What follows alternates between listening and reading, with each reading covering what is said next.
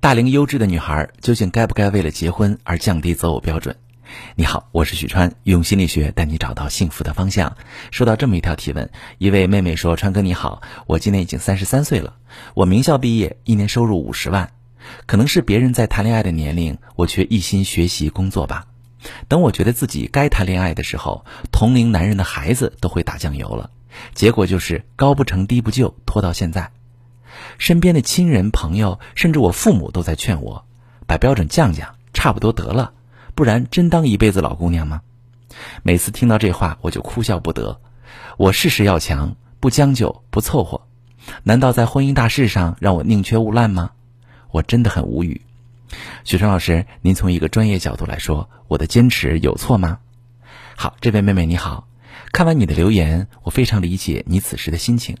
那我的立场是，我反对。不了解城市优秀女性择偶困难的原因时，就盲目的建议降低择偶标准。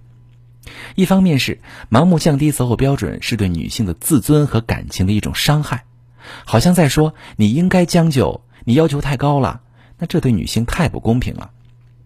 另一方面，盲目降低择偶标准并不能达到婚姻幸福的目的，只会本末倒置，产生大量的怨侣，有埋怨的伴侣。凑合结婚没多久就矛盾重重，离又离不掉，过又过不好。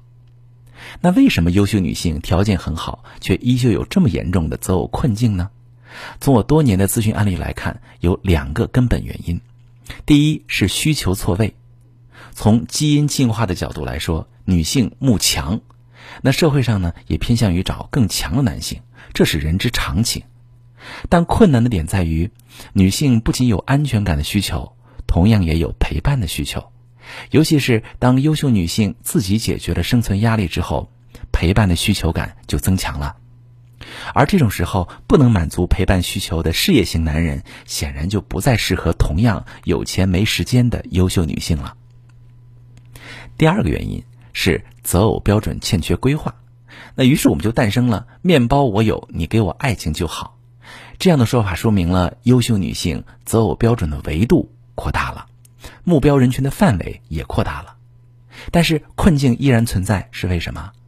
因为我们对择偶的目标是模糊的，会在颜值、金钱、性格三个维度反复纠结，同时也没有学会如何利用自己这三个维度的优势，依旧做不到需求的匹配，这样对不上频就成了常态。只有规划好，才能遇到真爱。那既然降低择偶标准没有用，要扩大择偶的维度才有用。那问题又来了，到底怎么择偶，幸福的概率才更高？其实择偶之前，我们需要反思自己之前的恋爱为什么不成功，原因是什么？自身存在什么吸引力的短板，导致没有找到合适的人？自身的恋爱定位是否明确？是否知道要找到什么样的伴侣？目标对象的画像是什么模样？对于自己喜欢的一类人，这类人喜欢什么样的人？你具备这种特质吗？在沟通、魅力、异性思维的了解等恋爱能力方面，自己是否具备这些能力呢？这些现实的问题，才是解决脱单不将就所必然要面对的问题，也是破局的点。比如你性格不好，那么我们可以学会提升自己的沟通能力。知道怎么和异性说话，怎么能向他提供情绪价值，怎么让自己的魅力值更高、更有吸引力，这些都可以给你的价值带来加成，让你在遇到合适的人之后，更有几率能够吸引他，建立优质的亲密关系。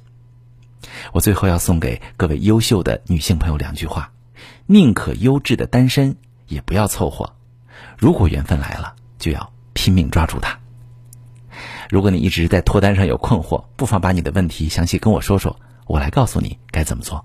我是许川，如果你遇到感情难题、婚姻危机，可以加我的微信，把你的情况详细跟我说说。